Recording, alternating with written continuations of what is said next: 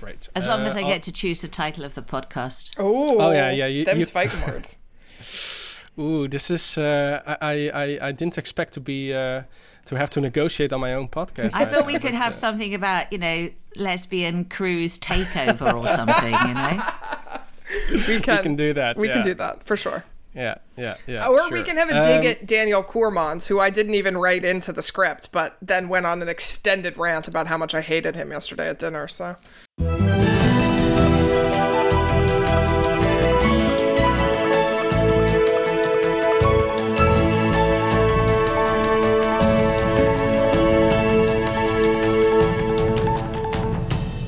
It's Friday, May 6th, and this is the Dutch News Podcast, your weekly chance to catch up with what's been going on here in the Netherlands. I am Paul Peters, master student in civil engineering and Peregrine Falcon triplet dad. And today I'm not joined by Gordon Darroch, contributing editor at Dutch News, and Brenda from Bristol Stalker. But with me today are Robin Pascoe, the grande dame of the Dutch News.nl website, and Pim Fortuyn critic, and Molly Quell, contributing editor at Dutch News and Genocide Gala attendee. I made a note in the script that it was not a genocide gala; it was a space gala that had genocide. These are two different things. Okay, well, please explain to us what this uh, job title is about then. It's very nice to be back. Thank you for asking me yes, to be here. It's very thank you that you. Uh, Thank you that you, the two of you wanted to join me because Gordon is, uh, as I said, uh, currently on holiday in the United Kingdom, and that means that usually we would just, you know, uh, skip an episode. But I think we already did that two or three times in the past month or so. So yeah, that would be uh, a little bit too much to uh, to have uh, another episode skipped. So uh, I ask you to join us, and uh, yeah, you you were um, so nice uh, to to honor us with your presence, even though um, um, um, it, it, it comes with some difficulties. Uh, uh, uh, try talking to you, managing you when uh, when uh, when you are together, but that's okay. Um, Molly, your genocide gala, what's that about? Wait, can I first ask why Gordon's, who's not here, has a job title, and the job title is Brenda from Bristol Stalker? You, you're not familiar with Brenda from Bristol? I am unfortunately not familiar with Brenda from Bristol.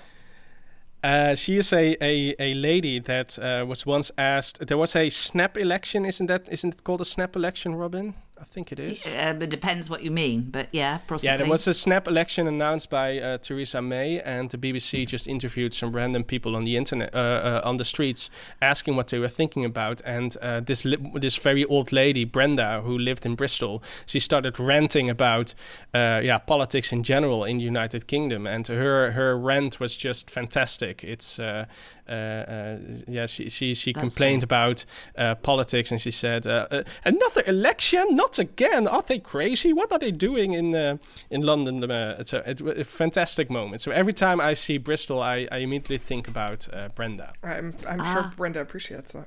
I'm going to have to look Yes. this up. Yeah, I will uh, send a link to you. Please do. Uh, no, I went to a, uh, a, a space gala because my now husband is a rocket scientist and is a member of some space society thing, and they had their, I guess, 75th anniversary.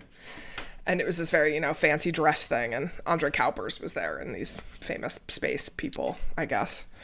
the, the, the one of the Dutch astronauts. Um, Yeah, the Dutch astronaut Yeah. guy, who's very nice. Um, but it was. it was Did you get an interview? I, I spoke to him. We had dinner with him. He was very friendly. He was very nice. Um, chatted with him. Yeah. Um, he- we. I was. I was reminded of how uh, awkward it can be to explain what I do for work, which I haven't really had to deal with during COVID because, of course, you're not socializing. This was like, I think the first time I'd really been out to an event where it wasn't like people that knew who I was, like friends of mine, basically people in our like social circle because this you know we're sitting at this table during this like fancy dinner and somebody at the table asked me what I did for work and I said that I was a journalist and later on in the evening was then probing what sort of work I did and my husband leaned over and was like oh she does she does genocide and then like picked up a piece of bread and kept chewing as though like this was just a totally normal thing and then people were understandably household, it very, is a normal um, thing. very concerned about what the hell Yeah. I uh, I did for work. so uh, yeah, it was a little awkward for everybody. And Yeah, yeah. yeah, people were. Very, But you journalistically cover genocides. yeah. You don't commit I them mean, yourselves, right? Most of the times, you know, we, Yeah. we get up to other things on the weekends. I'm allowed to have hobbies, so That's right. All right. Um, and Robin, you uh, are annoyed by the Dutch coverage of uh, Pim Fortuyn, aren't you? I don't know. I'm really annoyed about it, but I'm just really curious. That's 20 years ago that, that he was shot dead in a car park in Hilversum. And there's an awful lot in the papers, and I haven't gone through it all, but there seems to be a lot of kind of eulogising and not and a lot of talk about what his impact has been on Dutch society today. But you know, if I think back to the the days then, he wasn't really a very nice person, and he made, he was a terrible misogynist and you know that kind of all, it's all got a bit forgotten because we still have you know Lijst Pim Fortuyn in Rotterdam, which is the biggest party. So he's sort of still around, but we've kind of almost forgotten what the man stood for at the time. And and um, yeah, I don't know. I'm just kind of surprised, really. I think by seeing all the all, all the coverage, and the Volkskrant has a an editorial devoted to his impact, and it doesn't really say what it was. So um, I'm more curious than a critic, I would say. Okay. Yeah, it's um, um, all the article seems seems sort of drenched with nostalgia or something, right? They they all, all talking about uh, how exciting uh, the times were back then, you know, journalistically and politically, um, and and the. They, they aren't uh, talking about you know what he stood for and what he said and what he wanted. Uh, it's uh, it's it's almost as if yeah they are they are sort of missing the exciting times back then. Yeah, I think there's a big chunk of that. I mean, I was working at the Financial Dagblad when it when it all happened, and you know we were in the newsroom, and it was it was a total shock, of course, to Yeah. anybody working in the in the industry or anybody in the Netherlands at the time, and and you know the reverberations were enormous. But yeah, there is a kind of let's just remember what the man actually said. You know, I mean, Yeah. there was the wonderful comment to the female reporter, which was like sort of, "Oh, don't ask me questions. Go back home and do the ironing." You know, I mean, Yeah. you know that kind of thing. Never mind. Mens ga koken. Yeah, that's Yeah. was one That's of what his. it was, uh, wasn't it? Yeah, yeah, Mens gaat one of his koken. famous. Uh, yeah. Um, yeah, and that brings me to my um, job title. Um, yeah, there is a, a peregrine falcon sitting in uh, one of the towers of the Rijksmuseum in Amsterdam. You can uh, watch that on the internet. There's a webcam uh, uh, on the nest, and uh, yeah, their their eggs came out uh, this week, uh, and they had three eggs. So now they have three very nice, very cute little. Uh, yeah, how do you call that? Chick Chicks. chickens, chicks, chicks. Yeah. Yeah.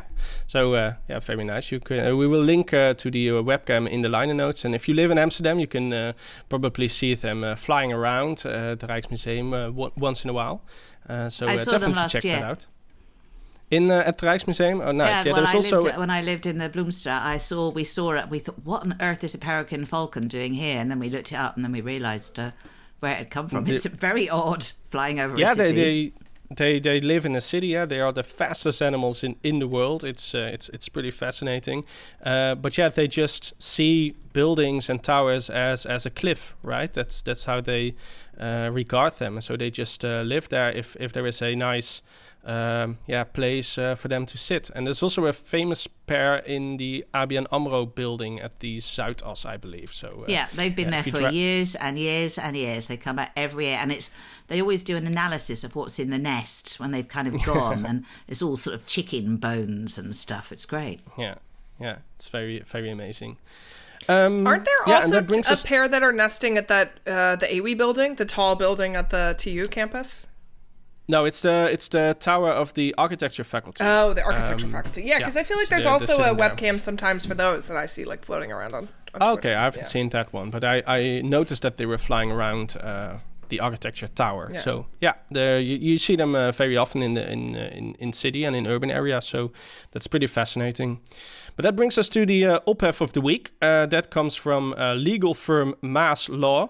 Uh, which uh, during the pandemic uh, was very known for regularly suing the government over corona restrictions and measures. Uh, several prominent corona skeptics, especially on Twitter, with a background in law, such as Eva Vlaardingerbroek and Reisa Blommestein, started working for the firm. And every time Maas Law started a case against the government, for example, for the introduction of the Corona Access Pass, it also started a crowdfunding campaign with which they raised quite a lot of money. Um, and for some mysterious reason, the law firm was always in desperate need for uh, loads of money in order to hire themselves. Um, it should also be noted that uh, Maas Law lost every single case uh, they brought forward. And now that the pandemic is over, the specialized department, uh, Fundamental Law and Mitigation, doesn't have so much to do anymore. And this week, the law firm announced it has dissolved that department. Um, a little over a year it was set up and uh, they will stop every uh, and they will stop all corona related cases Additionally, Maas Law said they were cancelling all cooperation with the famous corona skeptic people. Bart Maas uh, told Algemeen Dagblad that an important reason for the decision was the behavior of the previously supportive people uh, after he had uh, put a Ukrainian flag in his Twitter bio. Um, of course, in uh, solidarity with uh, Ukraine after Russia invaded that country. he said they started to harass me, and it is it surprised me how easily people switch from being corona skeptic to full out support President Vladimir Putin. They said I was a traitor, and that really hurt me. Um, it's also uh, suspected that the uh, lucrative stream of donations that have dried up might have also contributed to the decision. Maybe we could be charitable and not suggest it's the donations. He really had a principled standpoint, finally. Have you ever interviewed this guy, Robin? He, Sorry? Have you ever interviewed this guy? No, no, no, no. He no. does not have a principled standpoint, I think. But I was I was almost taken in by this news on Twitter because I was in like nine hours long, twelve hours long hearings in Luxembourg in a windowless courtroom. It was completely like out of my mind. And I saw someone retweet the fact that Maas Law used to have a legal dog on their website. And I was like, oh, this is yeah. really cute. I want to do a fun interview with the legal dog. And then started looking into this and I was like, Wait a sec. Wait a second. yeah. So the, the yeah. first time you heard about this law firm was there was that company dog, and yeah. you were immediately uh, uh, uh, interested. Uh, I was very interested. But, uh, yeah. And then I just uh, kind of like luckily you backed away very slowly. Yeah. It was like never mind. Luckily you did some some research yeah. as opposed to several talk shows that invited Willem Engel over yes. on their show. Yes. Um, um, but yeah, it's uh, it's uh, it's interesting, isn't it? Uh, all these uh, Corona skeptic people that always uh, are, are, you know gain prominence on, on social media, and all of a sudden uh, need quite a lot of money and and start crowdfunding whatever and, and gain a lot of donations, and all of a sudden buy property in Spain and stuff like that. They never really explain what they're doing with that money, and this is this is a similar case, I think. It's a law firm. Let's be careful here. gonna, you just don't want to get us sued, Robin. No, no, thank you. no, not at all. I won't. I'm sure it's all fine. Yeah, Above sure. Board, yeah, legal. it's all okay. Yeah. If the yeah, dog leaves the law firm and goes to work somewhere else, I would be interested in doing an interview with it, though. So I'm just putting that out there. There, there's a dog at uh, another law firm. I think. Um, oh no, it's a financial advisor. They also have a financial advisory dog as well. Oh. Mm. I don't. I have less of an angle for that, but maybe, maybe if I can come up with something, I can interview the financial advisor dog. This week, Schiphol Airport continues to be in utter chaos. The Netherlands commemorated those who died during World War II and celebrated its liberation from Nazi Germany. The country dropped dramatically in the International Press Freedom Index. There are more houses worth over a million euros than ever before, and with the current housing market, it is no surprise that people started drinking more. I thought they were drinking the same amount, just in a different place. I guess you can't go afford you, you to go can... out to drink because you paid all your money into a house. So you have to drink at home. Well, if you spent the same amount of money on drinking at home than you did at outdoors, then you are probably drinking more. This is true. And Fair if you look at all the rules the government's planning to bring in for homeowners, you're definitely drinking more. True. Okay. Yeah, exactly. Yeah. Schiphol continues to be unable to do its single job, getting people on and off of planes. Amsterdam's airport has been the scene of long queues, delays, and flight cancellations over the last week as a result of a staffing shortage and post COVID demand for travel. The previous weekend, baggage handlers staged a wildcat strike over their absolutely garbage pay and working conditions, but this previous weekend, Schiphol had no one to blame but themselves. Schiphol CEO Dick Benschop, whose annual salary is 431,731 euros, with the potential for a 20% bonus on top of that, has finally apologized for the dumpster fire, but warns that things are not going to get any better. It is clear to us that the summer has to be different. This must not happen again, he said. And one way Schiphol might make things different is to simply limit the number of flights allowed to land at Europe's third busiest airport. And Molly, you had some experience of it yourself this week, I think. I did. I flew on Sunday um, and I returned on Thursday, and it took me 35 minutes to get through the line to even get into the airport on Sunday. In all, it took me more than three hours to reach my gate. Uh, fortunately, I'm a person who goes to the airport very early, even in normal time, so I made my flight without a problem. Lots of people did not.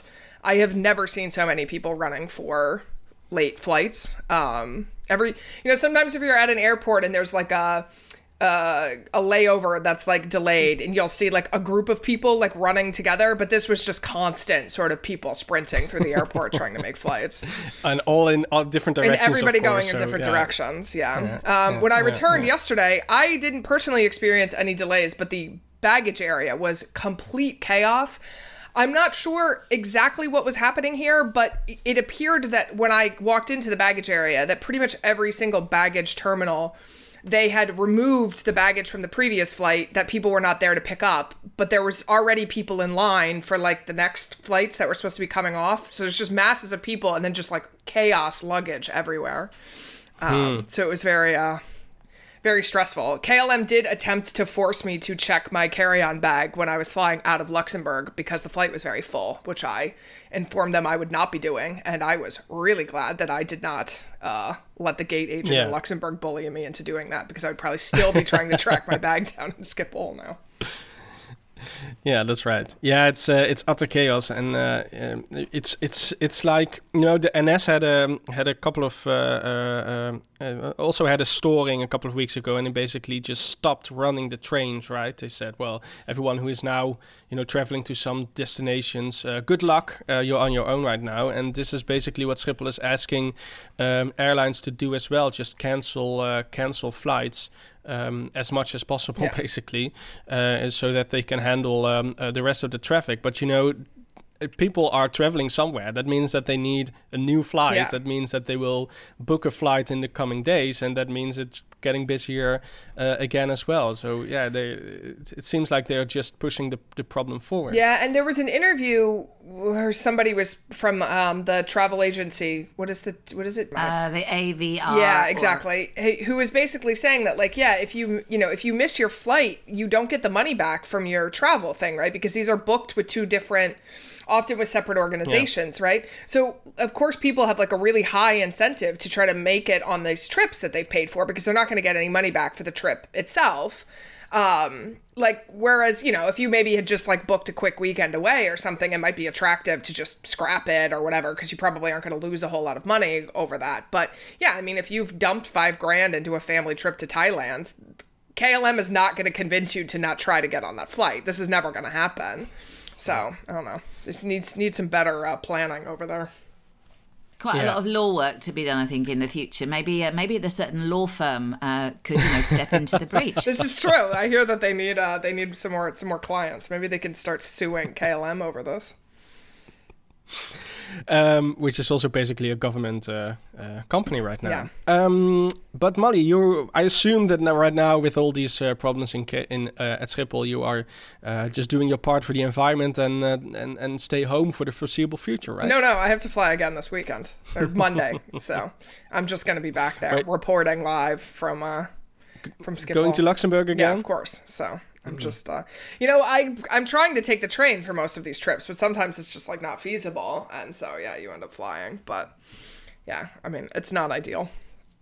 And If you think you've got three hours to wait to get on a plane and all that hassle, why don't you just take the train? I mean, five hours on the train, you save time. ah, really. Robin, Robin, here is the problem: the train on paper takes five hours between the Netherlands and Luxembourg, which is not one train it's like three to four depending. But you have to run those trains through belgium and the only thing less efficient than schiphol is belgian trains. I have never taken the train to belgium where it has not taken me seven to eight hours to do this and have twice been stuck at the border between belgium and luxembourg because the belgian train gets in after the time that the last train to Luxembourg leaves. And then you have to sort of scramble around in this tiny Belgian town to figure out how you're actually going to get to where you need to go. Um, so even with all of the uh, delays and stuff with the flights, it's it's I'm still unwilling to take my chances with the, with the Belgian train system.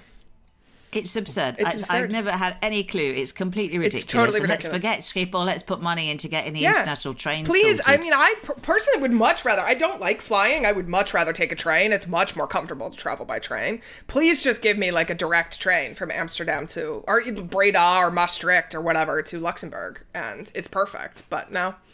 We all fly, and it's always the same. It's like me and forty-five dudes in, in suits because everybody's going for, you know, EU stuff that's there. There's not not a whole lot else to do in Luxembourg. money. Money. No. Things to do with money. Yeah, so Suitcases of money. yeah, suitcases of And money. tank uh, gas. Yeah. Yeah. that's basically what you can do Yes. there. This week, the Netherlands commemorated those who died in World War II and celebrated its freedom. Remembrance Day, or Dodenherdenking, was held on May 4th. On that day, the Netherlands remembers civilians and soldiers who died in wars and peacekeeping missions since the start of World War II. Uh, always a very broad category, right? It's not just those who died during World War II, but it's everyone who died ever since. Um, flags were flown half mast, and commemoration ceremonies were held throughout the country at war memorials in virtually all municipalities, followed by two minutes of silence held at 8 pm. During the two minutes, trains stopped running and no planes landed or took off from Schiphol, but that's uh, normal It's practice normal right practice now. uh, um, the main uh, ceremony was held at Dam Square in Amsterdam, where King Willem-Alexander and Queen Maxima laid wreaths at the National Monument, along with Prime Minister Mark Rutte, members of the armed forces, and survivors of World War II. And it was for the first time in two years that people were allowed to gather in the square to join the King and Queen in the two minutes of silence. Um, the Russian invasion of Ukraine had a clear impact on the commemorations. Many people uh, told the NOS, for example, that the war in Ukraine was an extra reason for them to come to Dam Square and to join the ceremony. Uh, Amsterdam Mayor Femke Halsema said that the memories of the survivors of World War II, of people who have fled bombs, of soldiers who risked their lives for peace and security, are flooding back now that there is a war on the continent again.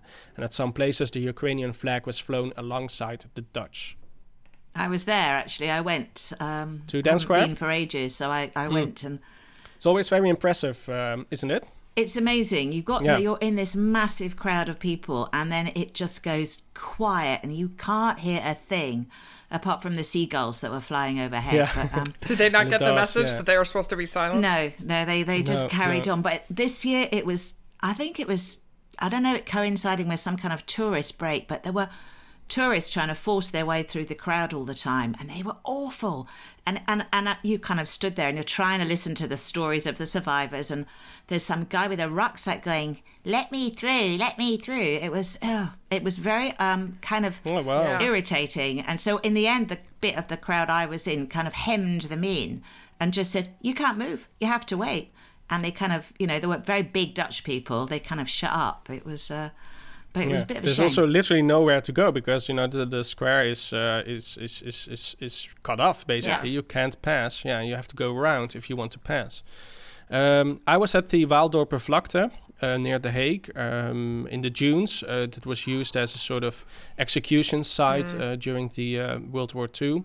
Um, and I was I've never been there. I, I joined uh, at Dam Square on several occasions, but I never went to the Waalsdorper Vlakte. And you have this, you know, it's al- it's already a very quiet place because um, uh, because it's in in the middle of the dunes, uh, right? But but they have this enormous bell which they ring, um, uh, uh, and and that was also very. Um, yeah, very impressive. Uh, uh, I I was really moved by the whole uh, ceremony um, in a way I didn't expect. It was yeah, very very moving. It's an extraordinary place just to go and visit at any time of the year. It's always quiet and it's yeah, it's it is yeah, it definitely has something. It really gets to you. I completely agree. I was in Luxembourg and I was supposed to have a meeting that was scheduled at eight um, with a sort of diverse group of people, and then somebody emailed at about seven forty-five and was like, "No, we have to. We can't start until ten after eight or five after eight because we have to have two minutes of silence." And people were like, "I mean, you don't have to have two minutes of silence, but." The, it was very insistent that we had our two minutes of silence, which I thought was good. I think it's I think it's a nice I think it's a nice thing that happens. It's good to sort of remember these kind of tragic events, and it's nice that the Dutch, I think, take it as seriously as they do.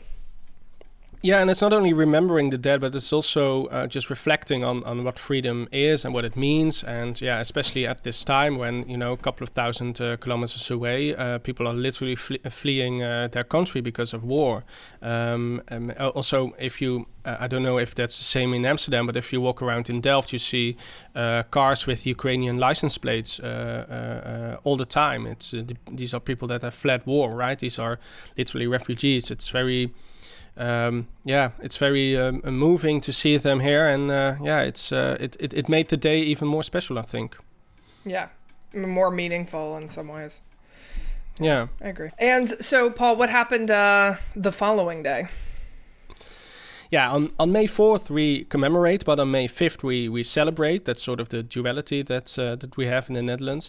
And uh, the celebrations of Liberty Day were kicked off by Prime Minister Mark Rutte, uh, who lit the liberation flame at Hotel de Wereld in Wageningen. That's where the German High Command signed the capitulation on May 5th, 1945. Uh, today we celebrate that we can live in freedom here. We feel that that is a privilege, even more so than in other years, he said, referring to uh, the war in Ukraine. And throughout the country, music festivals were held. Uh, a group of singers served as uh, the freedom ambassadors, and they were flown to all corners of the country by the Royal Dutch Air Force to perform at as many festivals as possible. There's also a little incident. Um, they thought the the uh, uh, uh Duncan Laurence, who won the uh, Eurovision Song Contest, thought he was going to Rotterdam, but they landed in The Hague. So he jumped out of the the helicopter and yelled, "Good afternoon, The Hague" or something. Um, but he he was in Rotterdam, so there was a little bit of an awkward moment. Um, I don't know what what what actually uh, went wrong there. Um, probably uh, uh, Schiphol was uh, directing all the flights. Yeah. I am not entirely sure. Um, but the day ended uh, with the traditional Liberation Day concert on the Amstel River in Amsterdam. Um, it's it's literally held on the river there, and everyone joins with their boats. It's always an impressive sight. Uh, and that concert was attended by King Willem Alexander and Queen Maxima. And as always, that concert uh, ended traditionally with um, yeah the the all-time classic "We Meet Again" by uh, Vera, Vera Lynn. I went to uh, the Wester Park to join the festival. I thought it was a you know do my duty. It was rather fab actually. It's an amazing mixture of people that you see when you go there. It's a, a you know such a you know ancient people with grey hair and kids, and you know it was a, it was extremely jolly in the sunshine. Hmm. Um, worth going, and they had a whole Ukrainian stage in Amsterdam as well, and they had Ukrainian artists performing oh, there. Really? So uh, oh. they made a big thing out of it, and yeah. there were the ambulances. You know, we ran a story on Dutch News a few weeks ago about the uh, the the charity here that's um, made up of Ukrainians, Belarusians, and Russians to buy up old ambulances and take them to oh. Ukraine. They were yeah. there, so I actually saw oh, the really? ambulance that's oh, going tomorrow. Cool. Uh, will be taken over there, and I had a chat to them, so that was that was good that's too. Nice. So there was a lot of focus on Ukraine in Amsterdam. Yeah, yeah, yeah definitely. I was fighting about baggage and, and Schiphol. It was it's much less sort of meaningful. Which is yeah, you live you live in, in a country where you're free to do that. Yeah. So uh, yeah, you should be grateful. It wasn't really too. my choice. If I had had the option, I would have probably chosen a different path. But this was this was the world that I was living in, unfortunately.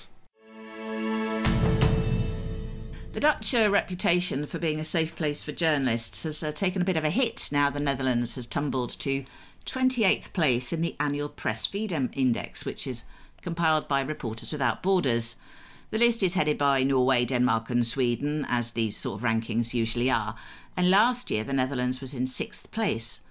The reason for the drop, which is pretty dramatic, however you look at it, is uh, partly due to a change in methodology, because more weight is now being given to the actual safety of journalists rather than the legal and the social situations that allow them to do their jobs.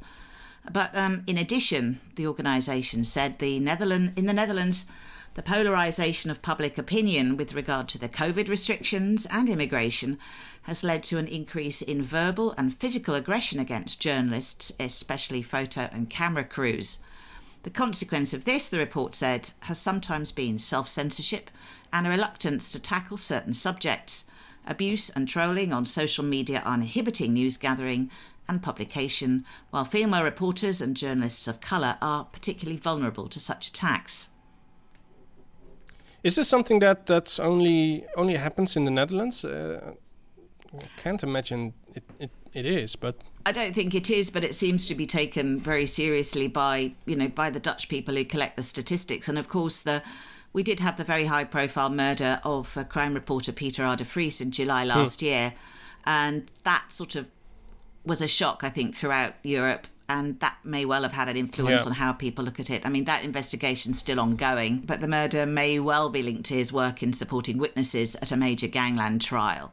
But there have been other cases connected to doing, you know, directly to doing a journalism job, if you like. In Groningen, the firebomb was delivered to a journalist's home, and during the coronavirus protests, there were several were attacked or had cars driven at them. Most, most notoriously in the religious village of Urk, where one journalist trying to cover the church protests was attacked by three different people on different occasions, one of hmm. whom drove at him in his silver BMW. All three have actually been sentenced to community service. And of course, the fake news that's being peddled, you know, by far right parties like Forum for Democracy and the coronavirus wappies, you know, isn't helping either. You know, NOS, you know, the national public broadcaster, has taken the logos off its outside broadcast vans because, you know, of the risk of trouble. Yeah, they said that people on the highways were like driving in front of them and slamming on the brakes which seems crazy to me but this is part of the reason that they took the logos off but actually now when you go to places where there's a lot of broadcast stuff there's a lot of the vans have no like logos and stuff on them i, I see this more often now that the nos has done, done it other people are following yeah, suit as well i think yeah. they're not the only ones that have had issues um what about us robin has dutch news faced any uh, sort of issues like this I don't think so. We might have become a bit more circumspect about what stories we post on social media. I mean, you you know about that, but um, I think we probably think about it if they're likely to bring out the trolls in big numbers because of the policing more than anything else. But I can't think of any big stories we've not covered because they could be risky. But then you know, we're not often outdoor stopping people who uh, don't want to talk to the press like frontline reporters are. I did get shouted at by a bunch of middle aged anti coronavirus demonstrators once who mistakenly thought I was one of them and were most put out when I asked them how they voted and they told me for Democracy. But um, I think the real problem that we face is actually getting answers from people. Uh, if you've tried to contact Amsterdam City Council press office, they're a disaster. They never get back to you. I mean, we've been trying to get an interview with Mayor Femke Halsema for years, and every time they say, "Oh, she's too busy," or "Oh, yeah, we can fit you in. Is 15 minutes, half an hour enough?" You know, and I think there's more. There's more on that kind of way that we have a trouble doing our job you know, and ministries are bad too. Justice Ministry, Immigration uh, Ministry, and Department, you know, really never get back to you with really straightforward and simple questions. You know, it makes you wonder what they've got to hide sometimes, actually. But you know, hmm. Molly, I think you're a member of the Foreign Press Association, and I know that there are specific issues facing foreign journalists. You know, what kind of things are they been talking about that they've experienced? Well, it's here? it's interesting that you mentioned sort of people kind of dodging officials, kind of dodging the press questions because uh, another member of the Foreign Press Association, a, a French correspondent in the Netherlands, just gave an interview to BNR um, they just did a sort of thing about the issues that foreign journalists are facing. And one of the things that he talks about was how difficult it's been to get people to talk to him during the, especially during COVID, um, and that they come up with all kinds of excuses, including saying things like, well, like we're just not interested in talking to foreign press because this isn't our sort of target market except that like foreigners live here um, and also like lots of dutch people live abroad. So i mean i think that there is a lot of these issues. I was at a meeting with um, the former uh, or the health minister the current health minister ernst kuipers a couple of weeks ago and he got a bunch of questions from several german reporters who were living on the border between the netherlands and germany and say, yeah, it was a disaster during COVID because it wasn't clear whether you could cross and all of these problems. And like, this is an issue for our German language, like, constituents, right? Like, this isn't the decisions that are taken in the Netherlands don't just stop at the border, right? This has an impact on the countries that are surrounding them. Um, and some of my other colleagues talked about difficulties with harassment and intimidation, getting arrested by the police at protests, issues over the police not wanting to recognize foreign press cards, this kinds of stuff. So I do think that there's been an, an uptick. I had a pretty ugly dust up with a bunch of wappies. I guess this has been two years ago now that we had to like get the police involved and stuff. And so I think that like, yeah, I definitely think there seems to be more. I think to Paul's point, like I don't think that this is a unique to the Netherlands kind of problem.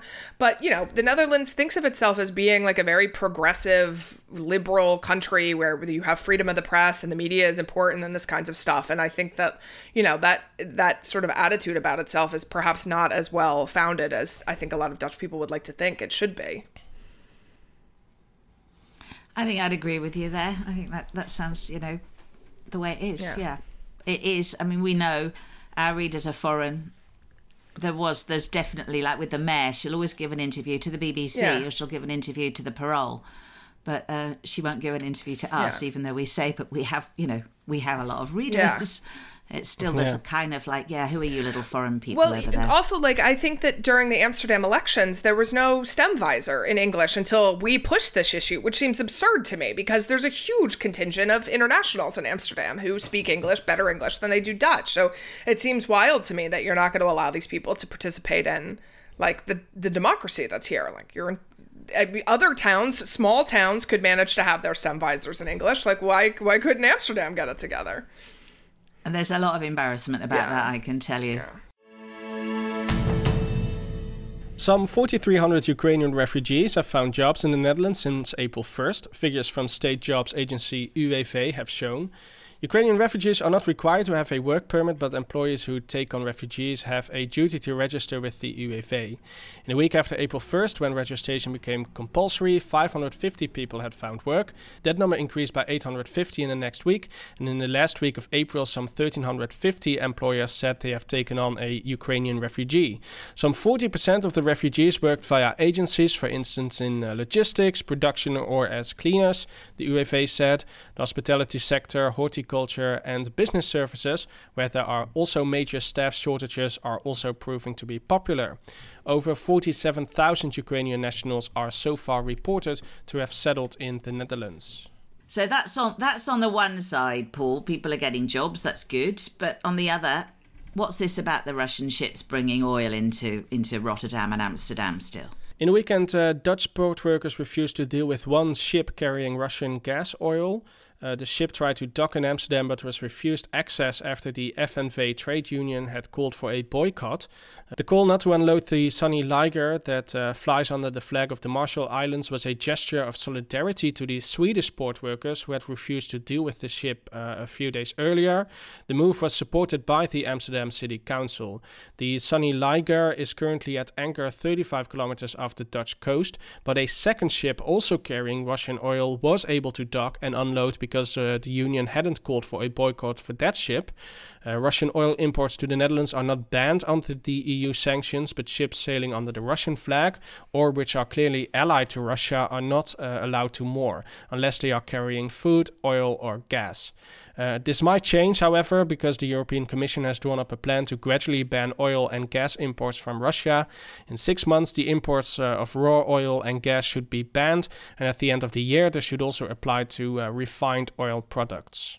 It's a little bit strange why at one ship you, you refuse to deal with, but the other you just allow to uh, to come in. It's uh, yeah it seems to, seems a bit arbitrary. I mean, I yeah, think it's what you said, right? That they're doing this in solidarity with the the Swedish dock workers who refuse to let the ship dock. It, it doesn't. Yeah, there aren't there aren't any legal grounds to re- refuse the ship permission No. to dock because they're not technically Russian. I think they're just. But I'm, a I'm point. sure there's not there's not just one ship that uh, tries to dock in Sweden, a Russian ship, right? There must be plenty of them. Yeah, but I mean, I think one of there's them got- probably not so many ships that try to dock in Sweden are turned away and then show up in the Netherlands. That would be my guess. That this is kind of a unique circumstance.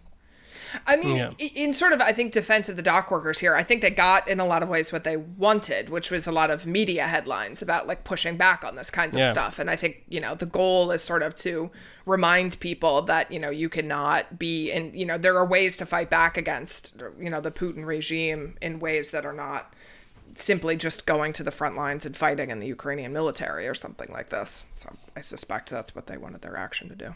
Meanwhile, Russian nationals living in the Netherlands are not having a great go of it, I understand, Paul.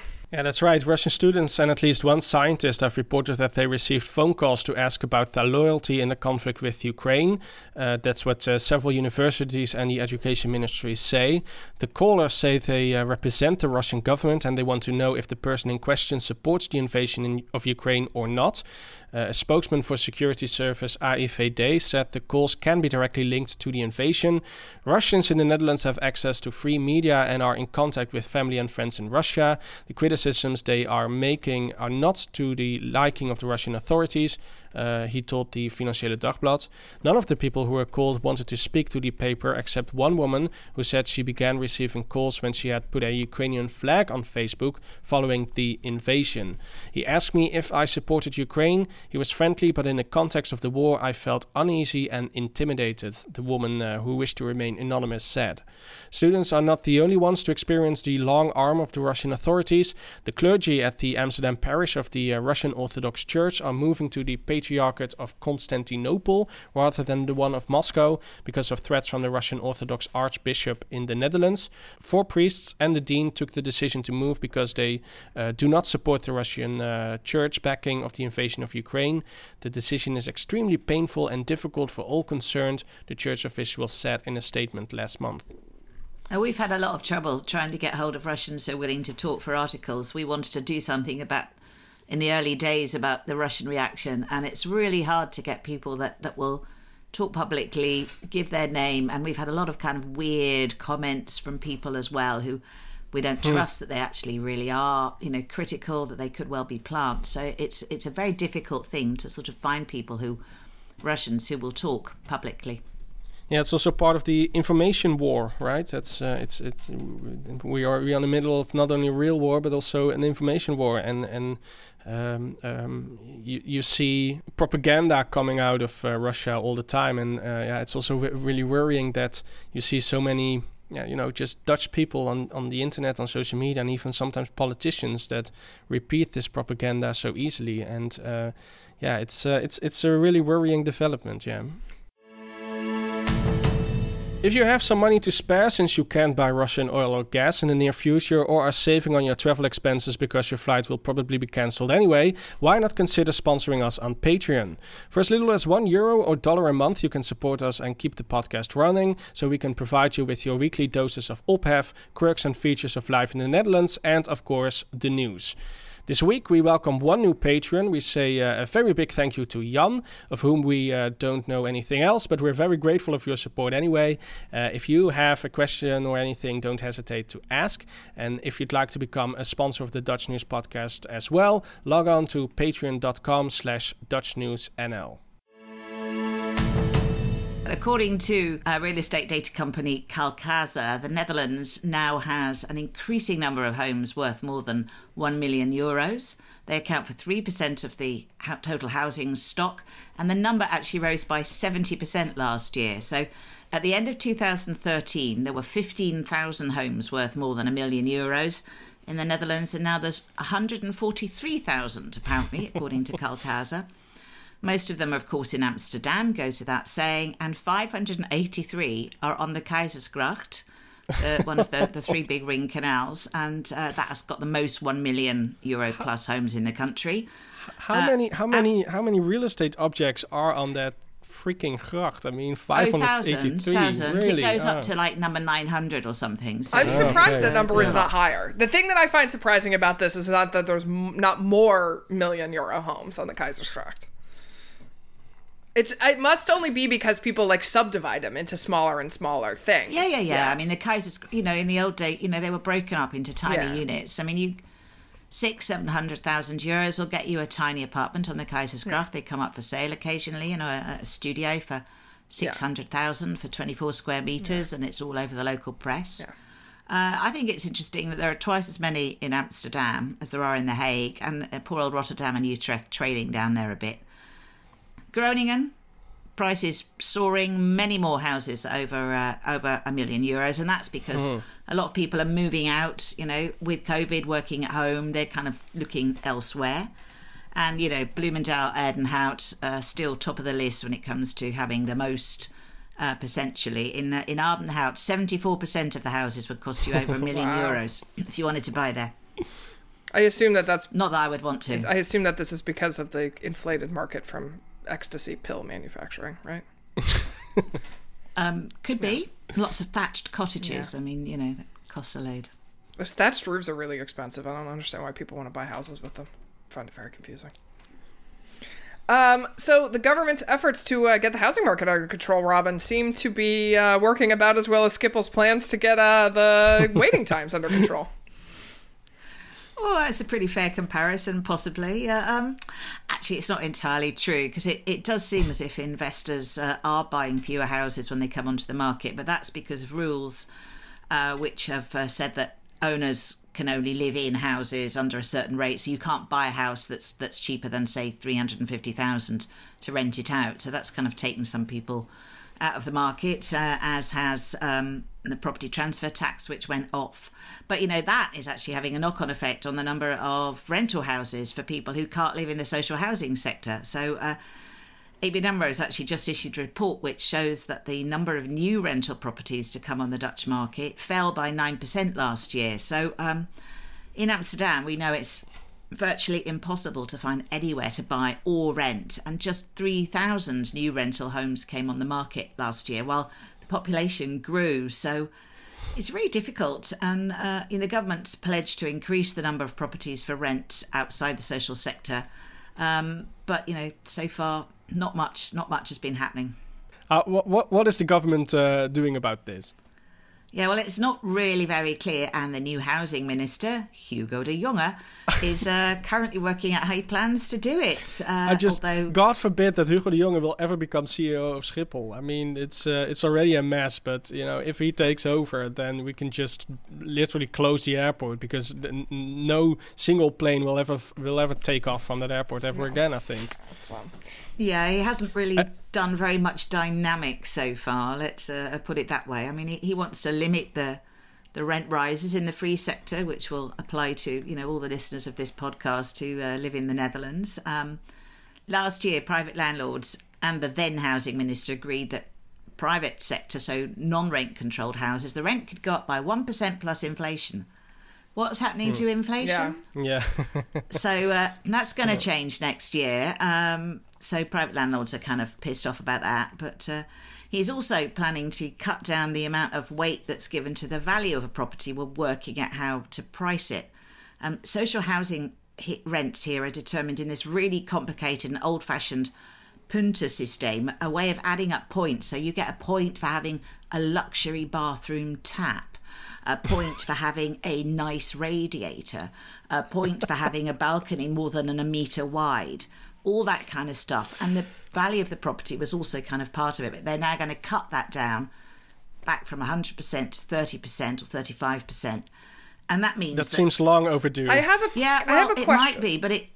Yeah. What is a luxury bathroom tap? Does it do uh, something it's a besides si- produce hot and cold water? Like what? Oh, goodness, yes, they're defined. They have to be a single one, you know, with a kind of handle at the top that you can turn and it mixes it for you. A single mixing tap, I suppose you could call them. This is Nice what we are qualifying finish. as luxury. A tap that works. Is that my understanding of this situation?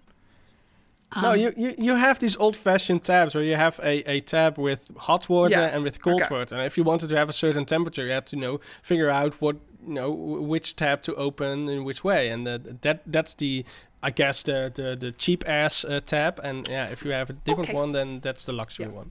I think you're about right. Paul, having gone through this, having calculated how much uh, an apartment is in terms of the point system, it is quite bizarre. And you have to measure every little piece of floor to get your meters. And if somebody comes to check, you know, they'll start telling you that that little alcove doesn't work because it's not big enough. You can't include it in the square meters. It's quite bizarre. Um, but, you know, the property value thing is going to mean some houses that are currently free sector are going to go back down into the public housing sector, the social housing sector with rent controls. Landlords don't want that, so they're going to sell them. So that could mean that we get a few more houses coming on the market, but then they will be really expensive houses. So it doesn't help people who who need affordable housing either. It's a um, bit of a disaster, really. And the answer is Um, build, build, build. So Yeah, Bauer, Bauer, Bauer. Yeah, you worked Daniel Koerhuis nicely Oh into my this story. God. Yeah, yeah. You know that he was, um, you know, his expertise in Parliament was was housing. he has uh, no before, expertise, Paul. uh, Do not say he has expertise. no, expertise. he doesn't. No, he he just it boils you know complicated matters down into one mantra, and that is bouwen, bouwen, bouwen, or in the case of uh, Schiphol, vliegen, vliegen, vliegen. Yeah. So um, I yeah, mean, it's uh, that's I guess his, in uh, defense of this, he's not wrong that we need to build more houses. No. he is wrong about the part of the airports solution, thing, yeah. but he's not wrong about the housing thing. So, so what should be done, Robin? You seem to have thoughts and opinions on luxury taps and stuff. Luxury taps for all. Um, A chicken in every pot and a luxury tap in every bathroom. Yeah, Lennon should have run with that slogan. You should put that on the side of the Yeah. bus. no, but you you used to get extra points for having a tap, a bathroom tap, and a sink in a bedroom, and landlords used to do that in the early days to get houses out of the rent controlled sector. So you might go and look at round a house and see a bedroom that's got a sink in it, and that's why Oh. you got an extra point for it. Wow. Not that it would be nice to you that you had a sink in your bedroom. It was to get get more points. You know, I think the first thing we have to do is recognise this is not going to be quick. It's a long, long, long, long, long term project to build more houses. It's the government's got a target of a million by the uh, by 2030. Uh, yeah, um, given the fact that Hugo Jong was in charge of this process, it, it might not actually happen. I think we have to recognise that. But um, there are other things that you can do. You know, the rules on flat sharing were really changed to make it virtually impossible for a group of young folk, you know, to share a house together. They could relax those rules, you know, and make it possible. I mean, of course, you've got to have measures to stop landlords dividing a house up into 25 rooms of 12, you know, of three square meters and sticking a bed in them. But, you know, that's something they could do. Uh, housing corporations, they should be encouraged to build more social Yeah, housing. sure. And that means councils, the bad guys who are charging massive amounts of money for land, have to cut their prices too. And they're putting all sorts of demands. It's a bit of a stalemate at the moment. And developers are sitting on the one side going, it's fine. You want us to build new affordable housing. You're offering us land. The average price now has gone up nearly 10% in the last year for land. Um, but you're telling us we have to put 40% social housing on there with the rent control. So we can't do it. We won't do it. So there's somebody's got to break through this uh, um, sort of stalemate almost. And uh, Hugo de Jong is the man to do it.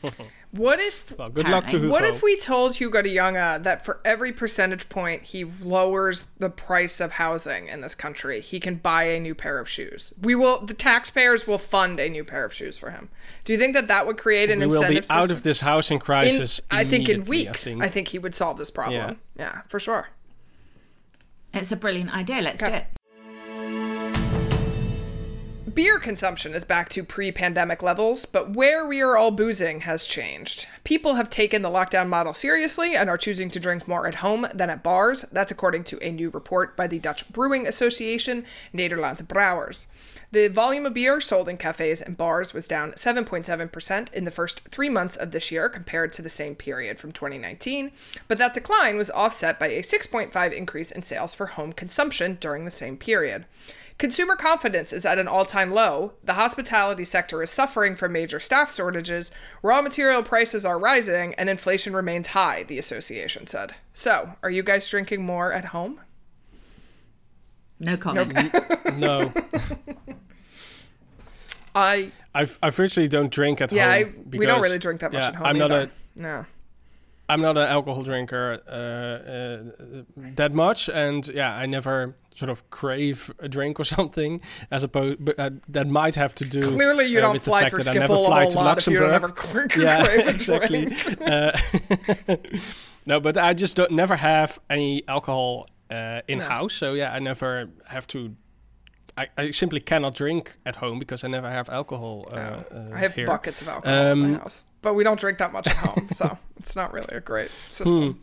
No, I think um, I, I, I understand this. I, I also think that a thing I sort of learned from the pandemic is that. I, so I had a, f- a friend around for a drink a couple of weekends ago, and I was out in the city center running some errands and like walking back to the house, trying to decide where we were gonna meet. And I was thinking, as I'm walking past all these cafes on a really sunny day, like I just want to have like a cold beer and sit in the sun, and it's gonna be a nightmare to try to find a place on a terrace. And then I was like, I own a house with a balcony and a garden where I can sit Yeah. in the sun, and I have beer. like I, we're just gonna have a drink at home, which is what we ended up doing, and it was lovely.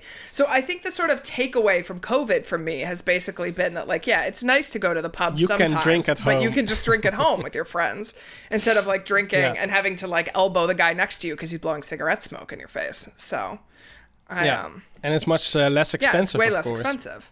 So, Yeah. yeah. It's also way more embarrassing going to the bottle bank. I mean, I don't, do- I don't, I'm That's not the one that The takes out the walk of shame. recycling in my house, so this is not my problem.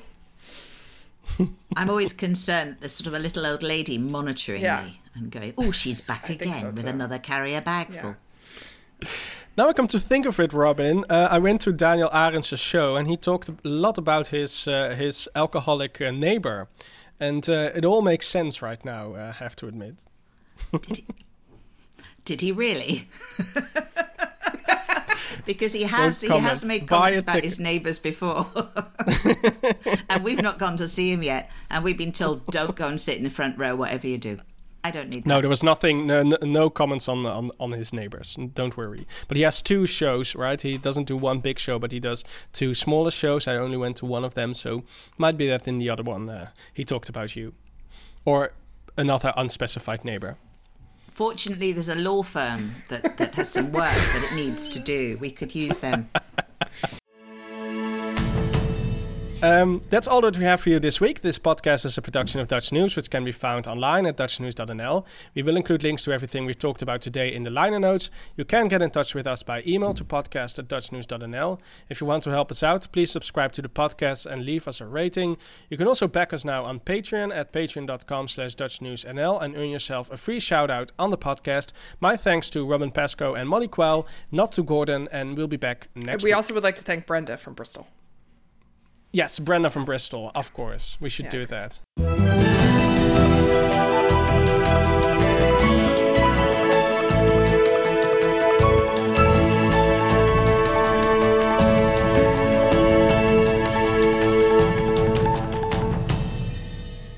Oh, you haven't talked about Daniel Koerhuis, uh, Molly. that guy. Now I come to think of it. hate that guy. you can ask me at the end how I feel about uh, Daniel Koerhuis if you want. I'll go on a All rant right. about how dumb he is. Nobody knows who he is anyway. God, he's so No. annoying. He's the uh, Addams Family butler. Of I the just don't understand how you have the audacity to go to Schiphol when the lines are, you know, seven hours deep because of a staffing shortage and suggest that the thing that will fix this is opening up another airport. Where are you going to get staff to run Lelystad? They can't find enough staff to run Schiphol. Like, do we think that like Flevoland's She's just ranting. Yeah, sorry. There's no reason to think that Flevoland has a bunch of people who want to be baggage handlers for 11 euros an hour. Daniel Koerhuis, Mons, whatever the hell his name is.